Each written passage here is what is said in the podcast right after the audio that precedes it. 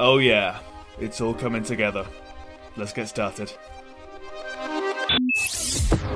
Another race for the world's greatest driver, Juan Manuel Fangio. Former world champion Jim Clark leapt into the lead. That's Clark's Lotus going like a bomb. And James Hunt is the world champion by just one single point.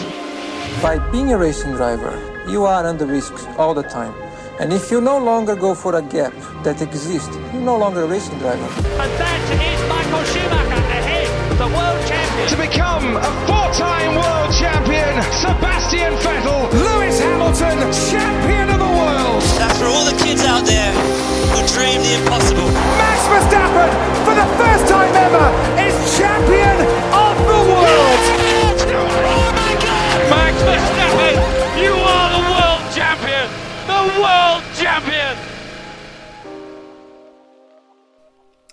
Hello, ladies and gentlemen, and welcome back to F1 in Review, the podcast, episode, and show on River Radio where we look back at the news regarding all things Formula One and look forward as well to testing and the season to come.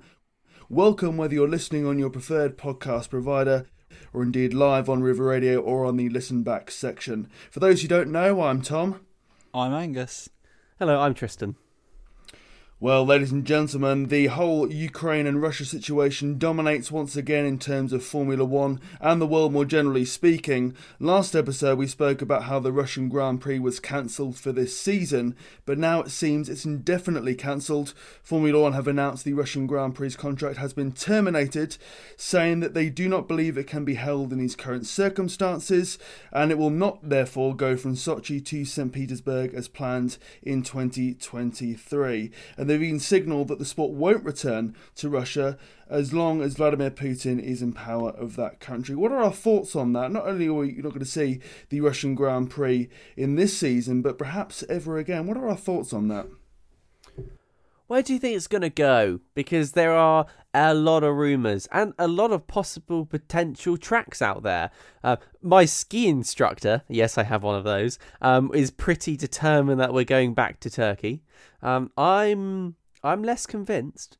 I don't know. I, I think perhaps they might want to go somewhere somewhere else um, because we've had Turkey twice twice now, and you know it might be off the menu, so to speak. Ha ha ha! Can't resist a, a turkey joke.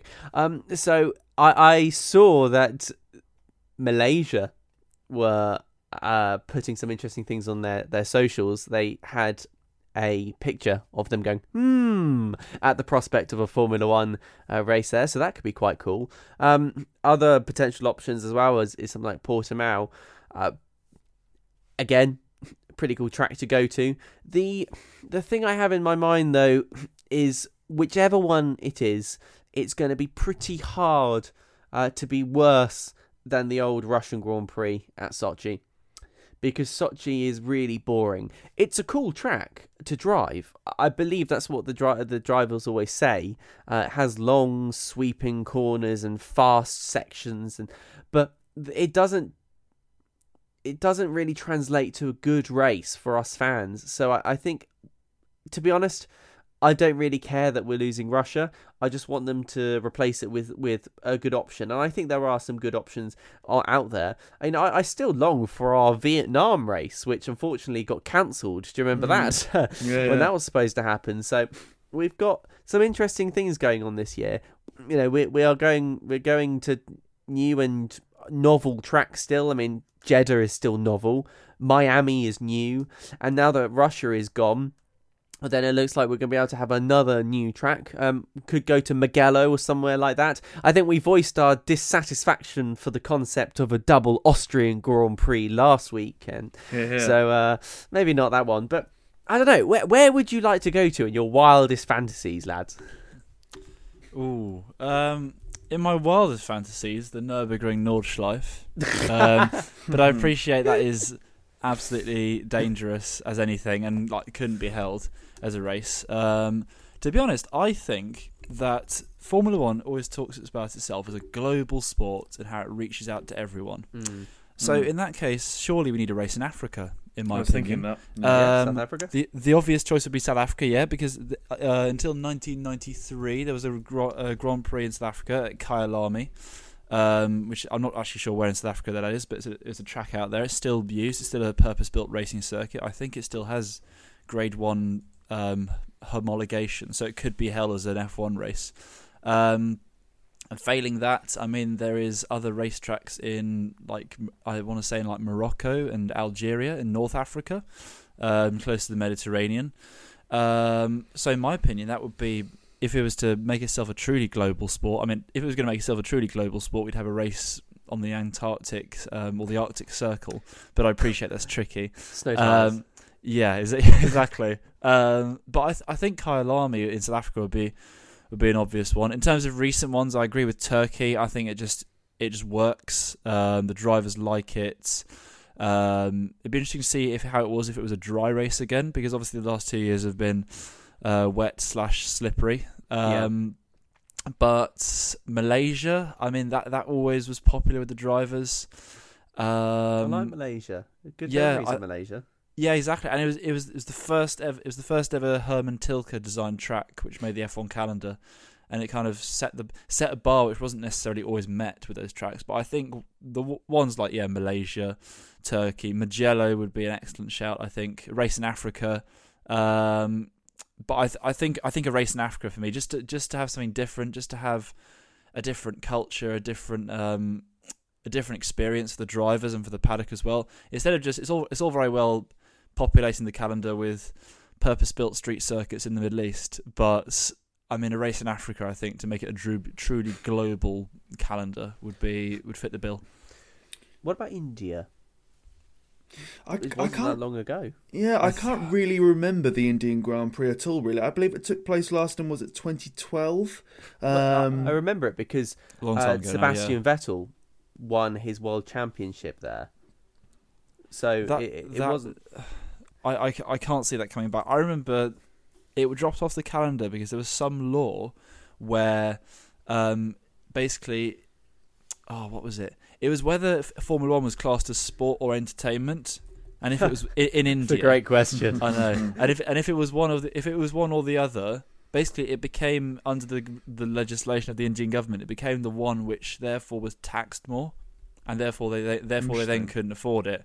But yeah, I I don't know. I just I didn't think there was they did with that one. They never seemed much of an appetite. I think with the tracks we've mentioned so far, places like well Malaysia, I don't know about that, but places like Mugello, Turkey, South Africa. I feel like there is a, a motorsport appetite in Africa. Um, surely, I think it's if there's one place I'd expect there to be, it would be South Africa. But I'm not sure about India as an option personally.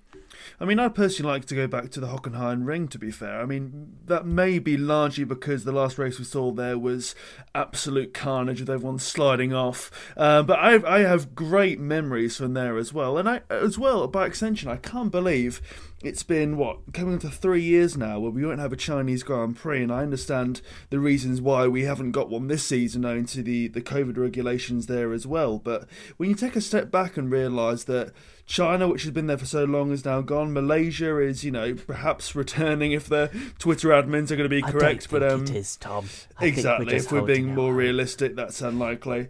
Um, and Hockenheim as well, which um, did such uh, a great job and was there for so long. I mean, on and off from 2008, really. Um, and all these have gone, really. But yeah, I think that that would be my, my go to one. And I never really understood why it was ditched then um, and didn't make a return in 21. But. Um, I'd say that would be my one, but then again, that maybe, as I say, I mean, to my memories of, of one Grand Prix more Does- than the rest. Does uh, Jerez mean anything to you? Uh, no, sir. Not a sp- not a MotoGP uh, fan. No. so no, we're not. Well, so Oh, actually, it's a track that there yeah. there are rumours have been going on at the moment because the the vice president um, of the track are awaiting response from the regional government um, for the circuit de Jerez, I think is how I pronounce it, to host an F1 race. Um, that won't be in Russia. Now, um, Jerez, as I'm going to now flick to, um, is very difficult to overtake at. In fact, MotoGP bikes find it difficult to overtake there. So think about how difficult that translates for F1 cars, and it's really boring. Um, but that is, I think, legitimately on the on the table. Uh, it's another Spanish Grand Prix. It's just Mm. I I No, no, really you. hope we I'm don't go there. That would be really really boring. That'd be two boring Spanish Grand Prix because Circuit de Catalunya. Well, I I hope they've really cracked out the power tools and done something drastically different with the uh, the track layout this year because that's usually really boring. So um, Jerez or Jerez will be you know adding to this the boring Spanish sort of Grand Prix style you know tracks there. I, I just wish actually in, in Spain that we could do something really cool. Like, imagine imagine the like a, an F one race along the coast of Barcelona, right? Make it really a circuit de Barcelona. You know, going up parallel and round Sagrada Familia. The hills are great down by the beach. That'd be awesome. And instead, we get stuck in the world's most boring track. Anyway, Pretty much. um, so I, I I'd like to I present you the option that we, although we might be dreaming of these wonderful, you know, tracks that we could have, we might actually be stuck with a really rather boring one. Um, if if certain tracks get their way. I've I found a, a I was looking at the MotoGP calendar. It actually reminded me of two more tracks. Which I remember when I was younger, I used to look at motorsport tracks and try and decide which was my favourite. Hmm. Um, Nordschleife always came on top, but two that came to mind. One was Lag- you know Laguna Seca in Yeah. America. Yeah, with the, that corkscrew corner. Oh, that's imagine F1 cars going down there. It's probably not safe, but it's a brilliant corner. And the other one was Bathurst in Australia where they have the it's a t- Australian touring car race, and it's this insane track, which is basically like part road course, and then and then it's like a it's literally the pit the pit straight is on the bottom of a mountain, and it basically goes up and twists through the mountain like a street circuit complex, goes to the top of the mountain, and then literally comes back down again on a street circuit, and then there's a long straight down to the back to the pit straight. Um, and also one more suggestion: there is a motor. There's a, first year, the first time uh, ever this year on the MotoGP calendar. There's the Finnish Grand Prix held at the KymiRing. No joke. Yeah. It's the Kim, the KymiRing, as in not The Kimi Kimi Rai, as in the what does it say here? The Kymi River. But I reckon F1 going to the KymiRing as a tribute to uh, one of its best characters of recent years. Who knows? Who knows? I mean, that would be an insane type tribute, wouldn't it? Really, be treated like a god there. Which, with respect to Raikkonen, you know, I'm not sure he's he's up there with, let's say, the Schumachers of the world. But um, it is very interesting, and it's a chance once again for Formula One to go and pull something out of nowhere and to show they can be adaptable and flexible as they somewhat were in 2020 when the COVID uh, COVID uh, ravaged world, if you will, had to go and adapt, or Formula One did, should I say, to stringing together something. So there's opportunity there again. But just taking us back to the Russian Grand Prix there, mm. let's just say there's never another Russian Grand Prix, but at Sochi or St. Petersburg. Mercedes or Mercedes and Benz will have had, now this is an interesting bit of trivia, I think, a 100% record at the Russian Grand Prix. Yes, yes, they would have. That's impressive because it's not like a one-hit wonder track. is that is that go- is that is that going back to the That is going back to I presume there's a- 1913. Yeah, I was going to say there's a, there's a joke about how they have won literally every single Russian Grand Prix ever, including that, that very notice that very notable win for Willy Scholl in 1914 That's the for one. Benz That's the one. at St Petersburg. That That's famous one. race that we all remember. Absolutely nothing but net.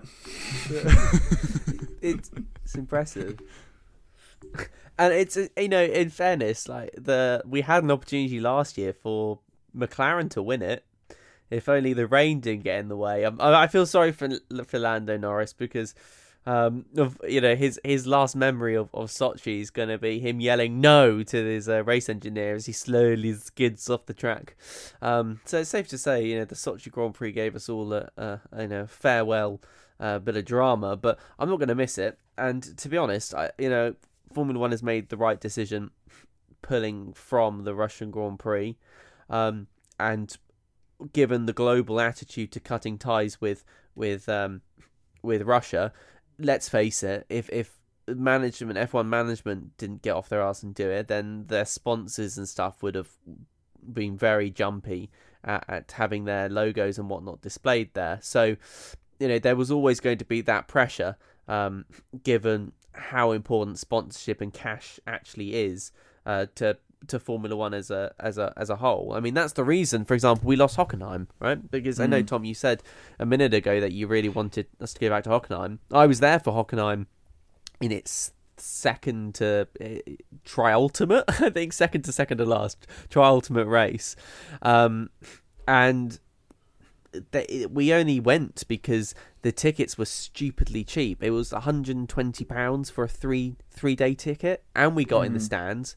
Um, in fact, do you remember where Sebastian Vettel crashed off? Um, Oh, yes. in the Oh, yeah. in the second to last race, we were sitting literally there, but the time before that, so we were we had good seats. And in Formula One, if you don't know, the good seats in Formula One cost hundreds and hundreds of pounds, thousands of pounds. You know, um, especially if you want to go to the British Grand Prix, for example, you you you could easily empty six hundred quid out your pocket um, and get mediocre seats.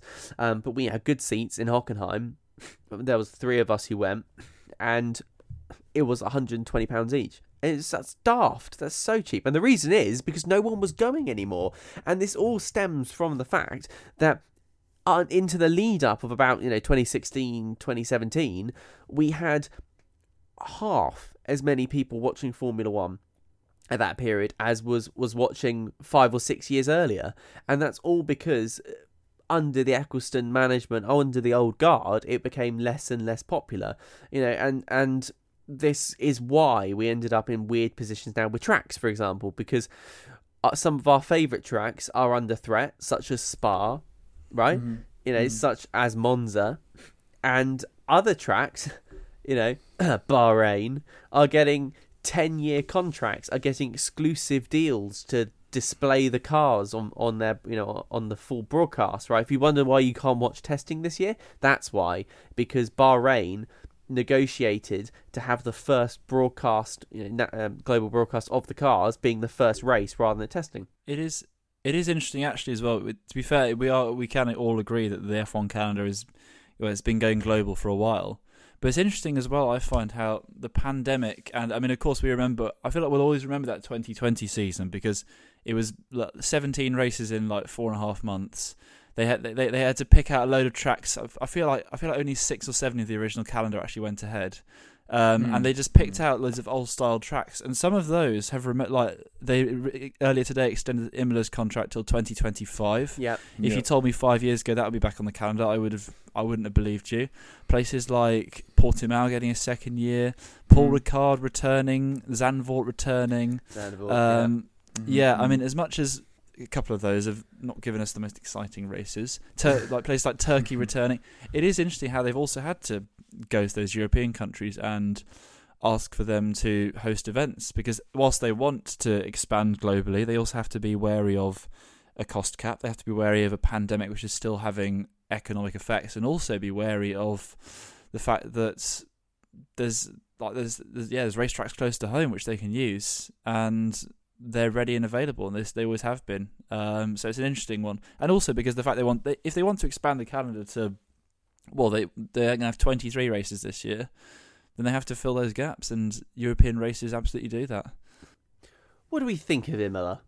Because, well, I- I'm a bit torn on it, but I'm interested. Tom, Imola, is it Yeah. a good track?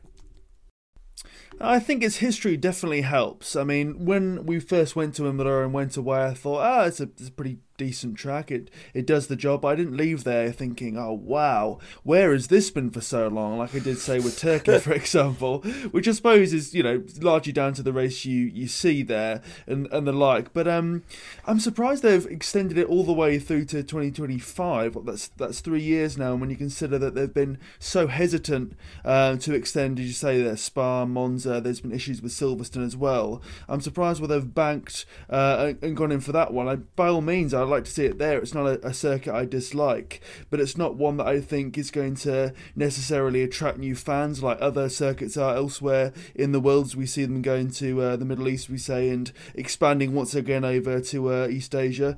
Um, by the reintroduction of the Japanese Grand Prix, for example. So I think its history certainly helps, but I wouldn't say it's one where if it went or it wasn't given the extension that I'd be rioting, shall we say, to the doors of the FIA. But it may just be me.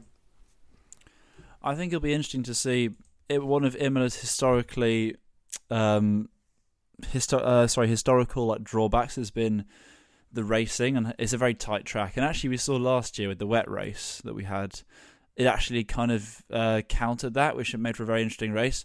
But I think it'll be interesting to see if these cars and the signs from testing look quite good. If these cars are able to follow each other more closely, that you'd think would hopefully mitigate not just Imola, any track where following closely has been an issue. For example, Paul Ricard has been one where you got quite a set of swooping-ish corners with chicanes and kind of no real, not too many long straights. So, and places like even like Suzuka, where um, overtaking has historically been difficult.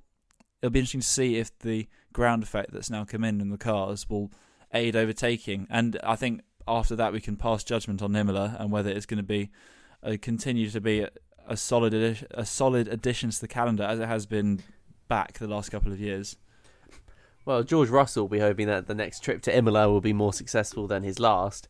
Uh, let's not forget that yep. in 2021, yeah. Max Verstappen won Imola, but uh, yes, George Russell in the Williams came up alongside Valtteri Bottas, went onto the grass, and then took both uh, himself and the other um, Mercedes um, out with him. So, yeah, it'll be interesting to see um, him hopefully getting a slightly better uh, race than he did last time. But that's really because of it, its tightness. And so I find tracks like Imola, you know, like Russia, you know, and I suppose, yeah, and, and last year's Barcelona quite interesting because they're not, I don't think they're actually that great tracks, really well in themselves. But last year they kind of all provided us with a really exciting race. Barcelona last year, we ended up having that great chase between Max Verstappen and Lewis Hamilton. Lewis Hamilton chasing Max Verstappen down to take the take the win. Mm-hmm. Russia, we had the the random wet spell at the very end of the race. The rain came on, and uh, Lando Norris in the McLaren in the lead decided not to pit for wet tyres and so spun off the track. And Lewis Hamilton on the chase, hold on a minute, uh, mm. ended up winning the race. And then, of course, we've got Imola, um, which Lewis Hamilton actually went off, if you remember, and crashed into the barriers and said, "I'm really sorry, guys." Then uh, the flag got red, the race got red flagged, and he ended up omitting that uh, mistake because, ironically, George Russell smashing into uh, Valtteri Bottas, I think, and uh, setting off that weird chain of events. Um, so it is interesting that I think our opinions of these tracks get massively skewed because in Formula One we have such short memories. But Imola to me, I I don't know. I, I'm hoping, as you say, the cars will be able to follow closer, but they're not going to get any any thinner. And I think that's something that maybe we need to consider in the future because I think looking at these cars, these 2022 cars or 2021 cars compared to, I mean, look at 2004, 2005 cars, or even 2010 cars, they're so much slimmer than um, these ones. These cars are really, really wide. They are incredibly wide. And then, so, you know, I, I don't know, Imola, I think the jury's still out, but Russia's going to be replaced, and I'm hoping they go for a track that is going to, is worthy to, to, to, um, to take up Formula One rather than just giving it to whoever pays the most money, which would be a real shame. And not only has the Russian Grand Prix been the victim of the Russian invasion of Ukraine, Russian drivers as well, or should I say, primary drivers insofar as Nikita Mazepin, have also been the victim of that. Mazepin has been sacked by Haas as a result of his country's actions. He said in a statement he was disappointed to have his contract terminated and he was willing to accept conditions proposed, those basically being by the FIA that he would race under a neutral flag, not too dissimilar for what he was doing last season. But we saw, didn't we, a number of national motorsport institutes, like the UK one for example, ban him from their respective circuits. So, for example, he wouldn't have been able to race at Silverstone so it begs the question how much of Haas's decision was linked to A, solidarity with Ukraine and Ukrainians, or B, was it linked more to, let's say, the um, reality that uh, they wouldn't have both drivers, shall we say, or both primary drivers at all of the circuits. But a decision made nonetheless, and Uralkali as well, the uh, fertilizer producer and exporter, partly owned by Mazepin's dad, Dmitry, has also been stripped from the team. What are our thoughts on this? No Mazepin, no Uralkali, we're still unsure about who will take his place, but are we surprised by that? And what do we think will happen to Haas this season? I don't know. I still think they'll just be at the back. The driver change will it improve them? I mean, if Pietro Fittipaldi comes in, um, perhaps, but it's hard to tell. He ran okay when he was Magnussen's teammate back at the end of 2020. Um, in terms of your question about have they terminated the contract out of solidarity or out of convenience, my gut says most certainly the latter. Um, whilst I'm sure that the Haas F1 team has great sadness for the plight of Ukrainians, as we all do, of course, um, I think that it just when it all came out, they they they would end up having no choice but to terminate Eurocla- their contract with Uralkali and also their contract with Mazepin. Um, a lot of this world that we live in, for better or for worse, is about image and how you portray yourself and how it's how how things look and being in partnership with a Russian sponsor and a Russian driver in the middle of a period of our history where there's a Russian invasion of another sovereign state, that's not a good look. And that would make Haas more unpopular, less desirable, less um, like yeah, less of a good look for for sponsors, for partners, for anyone who'd want to invest in the team. So I think that they would have done it out of convenience or out of wanting to preserve their image, um, which arguably did wasn't great already by the fact they had a Russian flag painted on an American car last year. Um, but separate point. Um, I th- so I think that in terms of the team, will they see an upturn in results? Hard to tell unless they hire someone with more experience, like like I don't know Nico Hulkenberg or Antonio Giovinazzi. Um, but if they hire someone who has had a less than sparkling Formula uh, junior Formula career up to this point in Pietro Fittipaldi, then will their performance improve? Hard to tell. They look like they might have a chance of not finishing last this year because Alfa Romeo's car looks pretty dreadful. Uh, Williams look like they're sort of similar to where they were. Um, but of course, they now haven't got Mr. Saturday, George Russell himself, to drag the car up the grid. Um, so, like I said, I think it won't necessarily affect too much their prospects, but for their image and their their reputation, they, they simply had to end the contract. And yeah, you you make a, point about um, would it be inconvenient for them to field a driver for 20 races and then for two races in a year or whatever, whoever Motorsport Association banned Mazepin? Would that be an inconvenience? Yes, it would, but the greater inconvenience to them would be the damage to their reputation. So I think for that, they had no choice for themselves and also no choice in the eyes of the public to ditch Mazepin, unfortunately. Um, but yeah, I can't like it's, it's the weirdest way a driver has lost their contract in in I can think of, possibly in Formula One history. To be honest, Let, us be clear. I mean, Haas, it's Haas's decision to ditch him. Um, mm. He has. There's no reason why they he couldn't drive for them. Uh, the British Formula or the British racing um, establishment has banned Russian drivers. However, a quirk in that, um, it might well be that because the FIA hasn't banned Russian and Belarusian drivers, they might actually be overruled by the FIA. So Mazepin might well have been able to compete anyway, and a bit bit bizarre. It depends um, really on, on who has the higher authority, but it could, could well have been the FIA. I mean, Haas unfortunately hasn't been able to catch a break um, hmm. for for years. I mean, as a bit of trivia, if you would like to know something funny, the uh, the the plane that's supposed to be transporting the Haas's F1 cars and equipment to Bahrain has broken down in Istanbul. Um, so the oh, freight no. is in London. So uh, whether or not they're going to be able to get over to, to Bahrain for the tenth to do um, to do testing is another matter. Um, uh, it reminds me of Williams back in 2020 when they failed to get to testing on time. Although this is kind of testing to um, reveal Boogaloo. So I, I'm hmm. I, I don't really want to you know I don't want to analyze the testing that we've just had. Um, really, Angus, I know you say that Alfa Romeo looks slow and, and Williams does. Yes, but let's face it, these times are not representatives of the end. uh, the end result, what the cars will actually look like. All teams are keeping that very, very tight. Some people are even speculating that Al- Alpine have purposely been running their car very, very slow. Um, and apart from the, the odd mishap with their engine, um, which decided to explode, or as we would say, um, un, uh, unscheduled disassembly, then uh, you know they might actually be looking really fast. But unfortunately, Mazepin uh, was always an odd driver, and he is an odd driver. He'll go down in history, I think, with a a, a weird, you know, one of those weird drivers that we had for for a year that no one will really remember.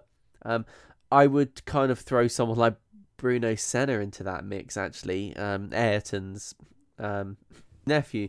Um, again, sort of came into the sport with the whole Senna name, but never really got anywhere, actually. Um, and so you know departed um, and obviously very different very different ways but you know there are some similarities both kind of got into the sport because of who they were and um, maybe we'll compare bruno senna to um, uh, someone like uh, pietro fittipaldi um, I think that's I think that's doing Bruno Senna a, dis, a disservice personally. He, but I'm the in terms of comparing Mazepin, the ones that I was asked by one of the uh, people I work with, who's also an F1 fan, is is Mazepin the worst driver you've seen? Um, I, I feel so bad for the bloke saying this, but um, like I'd probably say yes. The one, the other ones that came to mind in terms of drivers who you looked and you thought, oh, I don't know if they're up to it. Admittedly, they're all driving bottom of the grid cars, but ones that spring to mind are ones like Narain Karthikeyan for HRT oh, yes. a few years back. Um, maybe someone, maybe someone like Charles Pic when he drove for Marussia, he wasn't particularly rapid. Um, even to be honest, Marcus Ericsson was very uninspiring. I know he's, I, I know he's won races in IndyCar, which fair play. He must, he definitely has talent, but in F1 he was very uninspiring. Um, from he memory. was very similar to Giovinazzi. I thought like he was always meant to be mm. this great thing that came in and did a wondrous job, but somehow, despite doing not a wondrous job, people thought, "Oh no, there's something still on the tank there." Believe me, but I just, I just know. J- Jolyon Jolyon, sorry, Jolyon Palmer, even though he's a class pundit, yeah. racing driver, Part, racing yeah, was not his strength. He wasn't that good either. But in, in no. Mazepin's defence, if you didn't watch the season last year, and actually even I went back and watched a three minute video of every single one of Mazepin's spins. And the one thing I notice is the car is a dog. It's awful. It's so unbalanced. There was a there was a um, an interview with Romain Grosjean about the, the the season before discussing the, how bad the Haas car was, and he said that the the Haas cars had this overheating problem that would upset the balance that and it felt like there was a sort of 4% change in the balance per lap and wow. watching some of Mazepin's struggles because Schumacher spun a lot as well it looked like the car would be going around a corner and then suddenly the back would mm. just hmm. whip round so Mazepin yeah uh, I wouldn't I would say that he's probably the worst driver in terms of like his performance. I do think if you put him in like a, a, Williams, he might be able to hold his own against someone like Latifi. Maybe he wouldn't beat Latifi, but he'd definitely be able to hold his own, I think. But I would say that his equipment definitely dampened his raw talent and what raw talent there there was there. You know, there, mm. it, he isn't. He is still fast. He always qualified, if you like. So, and there are many drivers who never did that. Yeah. So he's not probably not the worst in history, but I would probably say that he is. He's probably had the worst possible start to an F1 season of in my living memory, and I've been watching Formula One since I was six, so 2003. Yeah, I mean, with him, it's a weird one because when you look at his F2 career, he did okay insofar I believe he was fifth or sixth in the last season before going up to Formula One. But when you consider he started 21 races and spanned 22 times, you've got to think to yourself, that's quite a record to be setting. And, and sure, yes, the, the tech wasn't great, but there was times where he was even, you know, close to a minute behind his teammate, and there was even a gulf in class between someone who was literally in the same equipment as him. Because I can't imagine that they were given radically different cars because they were both di- important in their own different ways, um, shall we say? But Mazepin leaving now, I feel like he'll always be one of those drivers who everyone goes, "Oh, remember Mazepin? Oh yeah, yeah, the guy that was there for a year came in controversially, absolutely left in similar fashion as well." But I think, you know, both in the short term and in the long term, I think Formula One is better without the Mazepins, senior and junior. As we say, he was quite clearly brought in by Haas because he brought more money than talent, but he wasn't completely inept, as we say.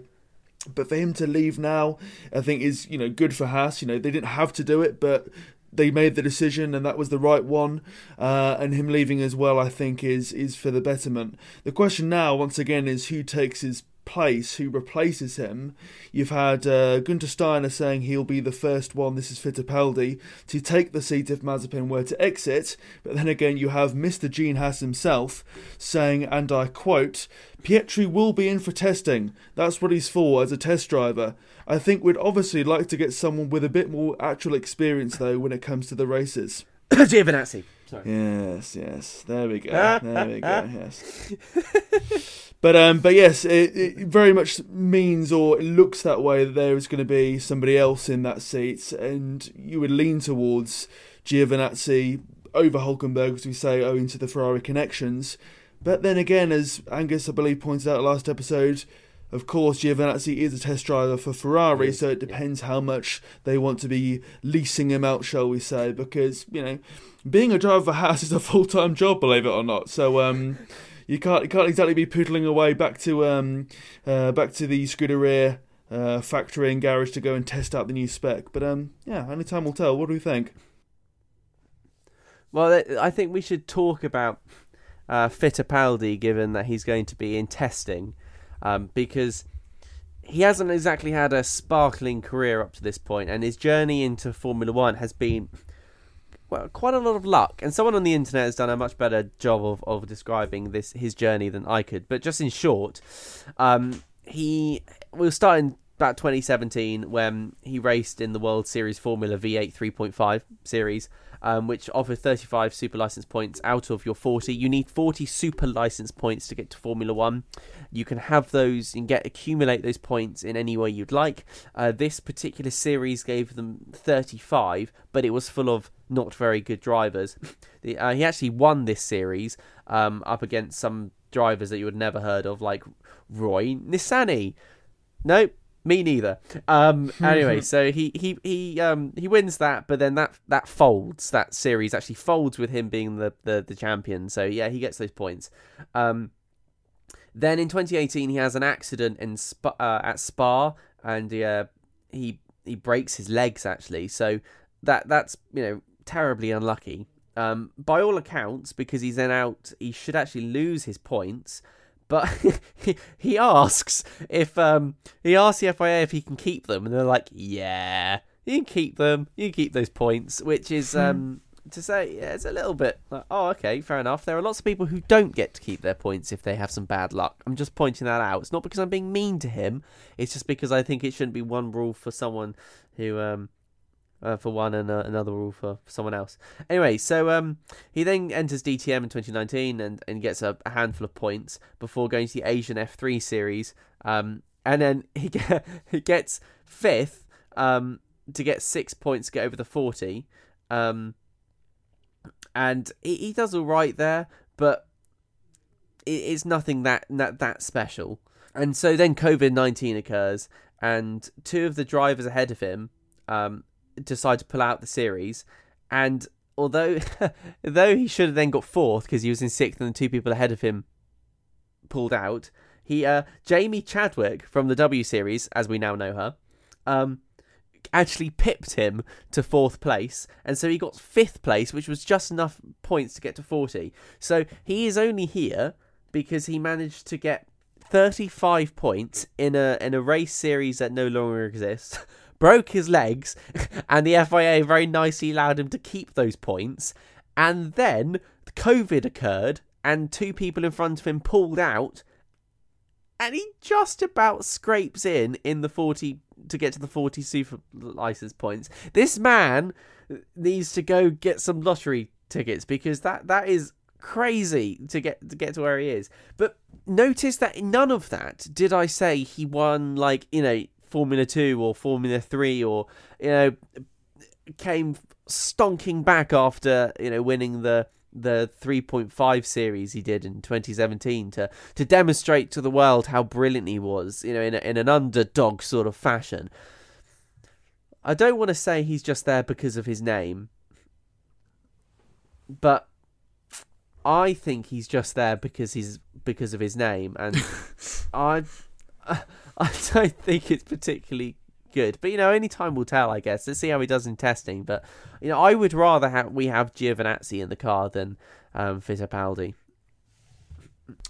Well, it's quite interesting you say that because there's still rumours going on that Piastri, Oscar Piastri, who won F2 last season, apparently there is still a chance he could be getting uh, the seat vacated by Nikita Mazepin, according to BBC Sports, um, which makes you think that someone like Hulkenberg is completely out of the picture now, and it's now a three-way fight between Piastri, we hope, Giovinazzi, unfortunately, and Fittipaldi, obviously. Um, but I'm I'm not too sure out of those out of those three, if I'm looking at it from a Haas perspective, which one I would prefer? Because they all, as we say, have different advantages and different um, benefits to bringing them in. Piastri, of course, knows the camp, knows the team, been the reserve driver, so he's got that sort of loyalty and experience factor.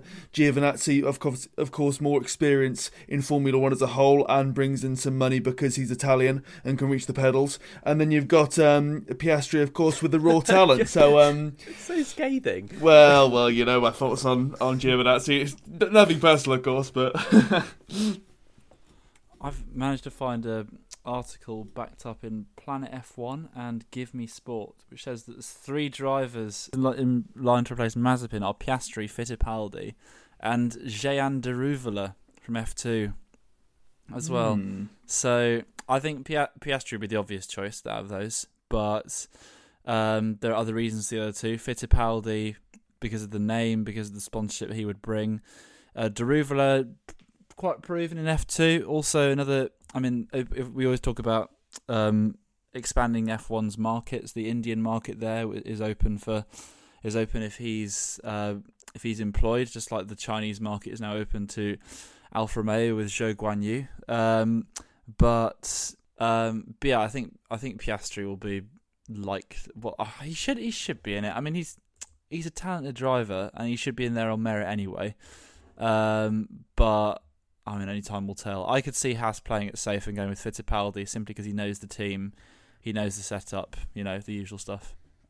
He won't need a new contract. That's the other thing for you got mm. to remember that there, there, are time is ticking and they have to announce it pretty darn soon. Short notice. And yeah. Haas, I mean, it has irritated me last week because it was leaked in three different directions that that Mazepin was going, and they went, "No, he's not going. No, he's not going. No, he's not going." By the way, he's going, and everyone went, "Really?" um, we know this. And by the way, Mazepin is holding a press conference on Wednesday, um, and I'm going to tune in and watch it Interesting. because I really want to know what Mazepin's going to say. Because if I was Mazepin, I'd go out quietly. I'd go out quietly with the let's say the, the the thought that if I go out quietly and nicely and then I can maybe play my way back into Formula One in the future. Mm. But something tells me he might not. So I'll, re- I'll report back next week on what Mazepin actually says at his press conference. I'm hoping it's, you know, he'd like to thank everyone um, for his time in, in Formula One and that he looks forward to coming back in. But it could be spicy. We never know. Um, so, yeah. But Tom, out of those three, what's your choice? Who would you pick if you were Gene Haas, you know, the man, the myth, the Ooh. legend? Who would you take?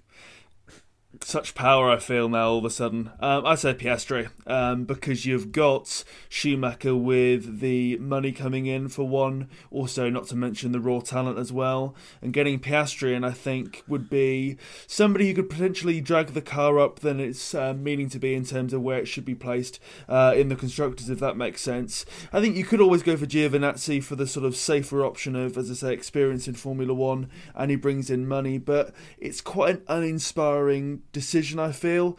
Um, I always like to think of Haas as the team that's prepared to go and rock the boat and do things a bit differently, and Giovinazzi is the very opposite of that, in my view. Um, but then again, Piastri as the reserve driver would be similar as well because, as Gene Haas says, you know he's a test driver, he's a he's a reserve driver. We have him in there to do that job, but not a lot more else, and it would show in my view, a bit of a lack of ambition as well to just promote Fittipaldi up um, because yes he arguably deserves the chance for being with Haas for so long and I get that and it's great but looking back at what you said there Tristan regarding his record you can hardly say he's deserving via merit really. So you know compare him with Piastri. Piastri obviously is but unlike Fittipaldi Piastri doesn't have a the name recognition or b the money as well. So that would be my choice but I realise that I we don't live in the idealistic world where talent prevails over all else in Formula One, of course. No, and that's that should be a takeaway, really. If you, if you are new to Formula One, new to our podcast, I think you know we have said it time and time again that we are almost perpetually frustrated by the lack of foresight. I think in the sport eh, when it comes to its its young and up and coming talent and everyone has to start from zero and not everyone has the silver spoon. Let's not forget that we would not have people like lewis hamilton mm, you yeah. know in the sport if it was all about money because his talent his raw talent was incredible and it is incredible. I mean he's you know he's, people are starting to nickname him, name, nickname him the maestro and um, i'm inclined to agree there. But i think i agree. I, I would love to have you know piastri come up into into the into Haas team. But I mean, if we do get Fittipaldi, we will be able to say that we've watched both Schumacher and Fittipaldi race against each other um, at the same time, Yeah. which is an interesting thing to say.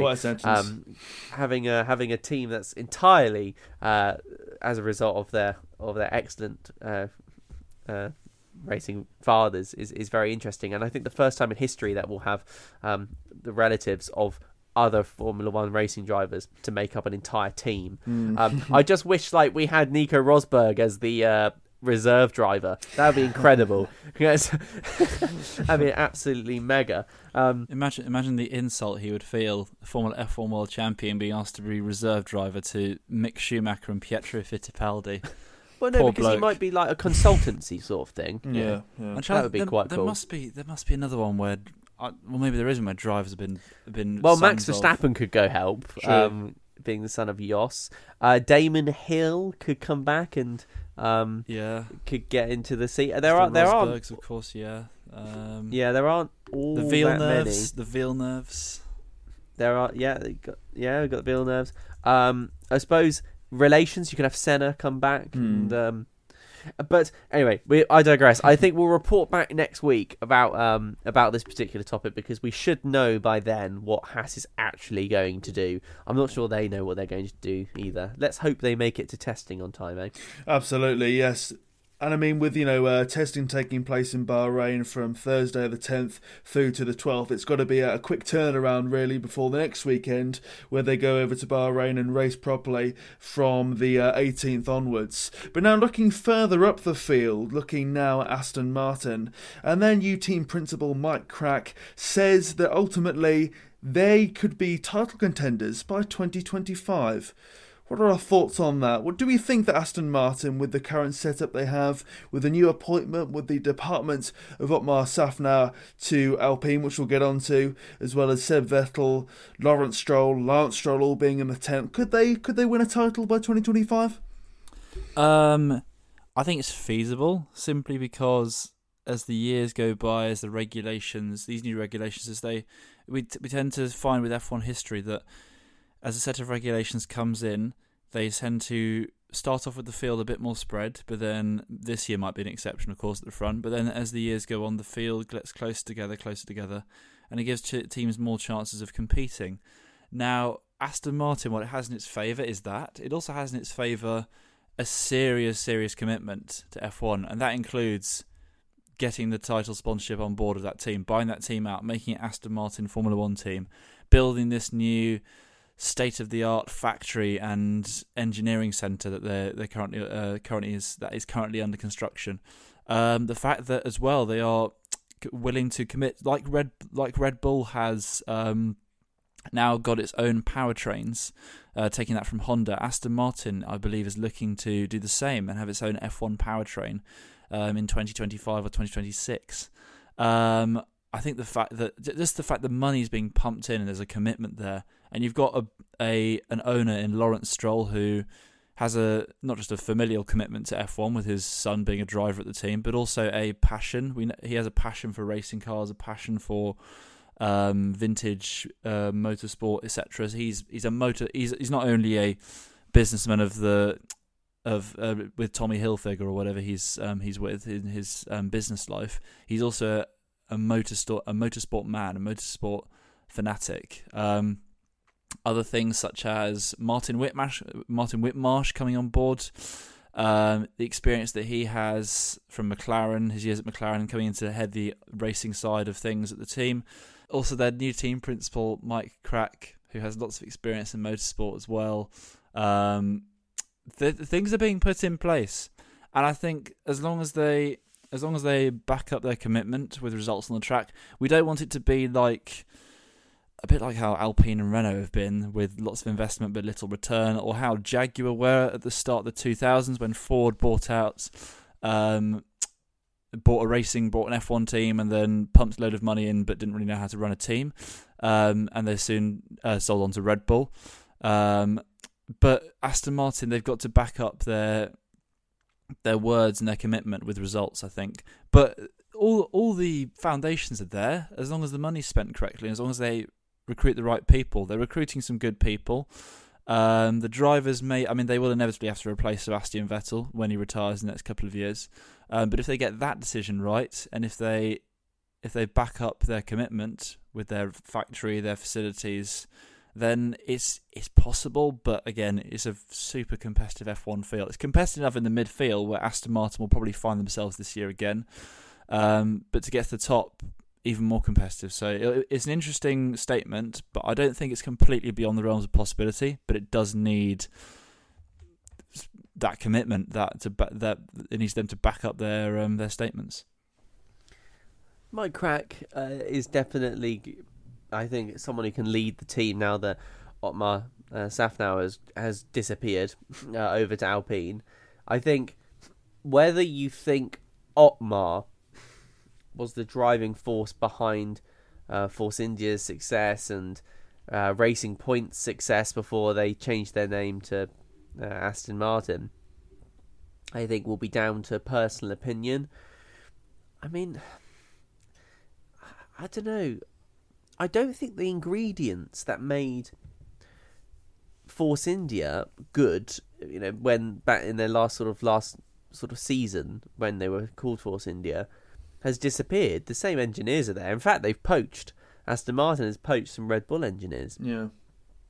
And although the leadership is important, remember a, a, a boss cracks the whip, a leader leads. You know, it, it's not about the guy at the top. And I think Toto Wolff highlights that a lot.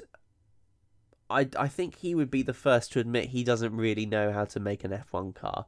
But what he can do is encourage a team and, and create a good environment. And I, I, I think he does actually. I am even when it was Hamilton versus Rosberg back in 2016, and that was very, very toxic. I think someone like Toto Wolff, that sort of team principal, did a very good job of uh, managing that. Now, the I think Mike Krack, given his where he's come from, you know, having actually been part of of like Sauber BMW in the past. He has some F1 experience there, but you know he is he is more known for um, the Petit Le Mans and uh, that side of, of, of racing. You know, I I think he is I think he is he's pretty good, and I don't think Otmar did necessarily a great job last year. Let's not forget that Aston Martin was hardly, you know, waiting in the wings for third or fourth place last year. They they didn't do particularly well at all and so it's maybe time to try something new. You know, there is an argument to be had that Lawrence Stroll and Otmar weren't getting on. There were rumours there um, that they, they were having arguments. And so when the guy giving you all the money and the person leading the team aren't getting on, maybe that's time to, to move on. And so, yeah, I think they, they could well be um, nearish the top this year. It's such an open season because of we've got the the rules and regulation changes. Aston Martin's got such a radically different car. They've taken the uh, some some engineers from Red Bull. They've changed up the management system. They've got a new new team principal, someone with some experience, but more importantly, good experience in other racing categories. That idea of fresh eyes, fresh mind, could really come into fruition. And hey, let's face it, Otmar has now gone to Alpine, and so he will have taken all of his thoughts, all his prejudices away. So no, I'm optimistic, Tom. Mm. Yeah, I think I think Aston Martin could do well this year. I said that last year, though, in yeah, fairness, yeah. and they ended up being rubbish. But let's not forget that they had copied the uh, the Mercedes design, which got massively inhibited by the rule change to do with um, the floor and the uh, how complicated that could be. So new design of cars, new management, some new engineers, but the same old recipe for success that you know Racing Point and before them um, Force India had. So yeah, I think they could do quite well. Yeah, I've not got too much to add really in terms of Aston Martin moving forwards, but the whole departure of Otmar Szafnauer from Aston Martin to Alpine, along with BWT, a key sponsor for Force India and Racing Point going over to an Alpine car is just a bit weird in my view. It's almost like, to use a footballing analogy, you've got Arsenal's Mikel Arteta going to Man United and taking Fly Emirates with him. I mean, it's a bit of a weird one to jump almost from sideways to sideways, from midfield to midfield. And I mean, we'll never know realistically until he writes his memoirs how important Otmar was to the success of Force India, Racing Point, and Aston Martin. But he stayed during all those transitions, all those turmoils where we weren't sure whether there would be an Aston Martin team or indeed Racing Point will be able to finish the entire season owing to financial issues. And we know that he was so important getting that long term agreement with Mercedes in 2014 which helped propel them up uh, the leaderboard, shall we say, in the constructors. So there's no doubt he's a big figure in Formula One. Of course, he's been there for so long, from 2009 to well 21. So there's the case that experience can always be a good thing, but then also, as you say not always be great if you're always wanting to do things your way and um, not listen to new ideas and perhaps can't see the wood from the trees and so far that you've been there for so long. But I, I do find it a bit of a weird situation really. But then again i suppose last season we saw renault transition into alpine. Things were looking a bit strange there in terms of they were losing key people. Things were looking not as engaged. But then again they came up trumps and did quite well although they were quite an isolated figure. A really interesting one though one to keep an eye on i feel for this season at very least. Yeah and you know I think to some extent we maybe put a little bit too much emphasis on the on the team principal. I'm a big believer that it's everyone underneath them that makes, you know, the biggest difference in an F1 team. Mm-hmm. And so ends another episode of F1 in Review. Thank you very much for listening all the way to the end of this episode, whether you're listening on River Radio live or via the uh, Listen Again feature or on your preferred podcast provider your Apple, your Spotify's, your Podfollows, whatever your preferred one may be. Now, next week we're looking at the final episode before the season starts in Bahrain, looking at testing there, which takes place from Thursday all the way through to Saturday, and then making our predictions of who's going to do well, who's not going to do so well, who may surprise us, and who may be the race winners and indeed winners of the Drivers and Constructors Championships lest we forget the bold predictions we made last time and how some of them came great and some of them didn't. So keep that in mind, fellas, when we're making our predictions because you are being recorded. And you are being held accountable at basically a few months on from when the season ends. But until next time, thank you very much for listening.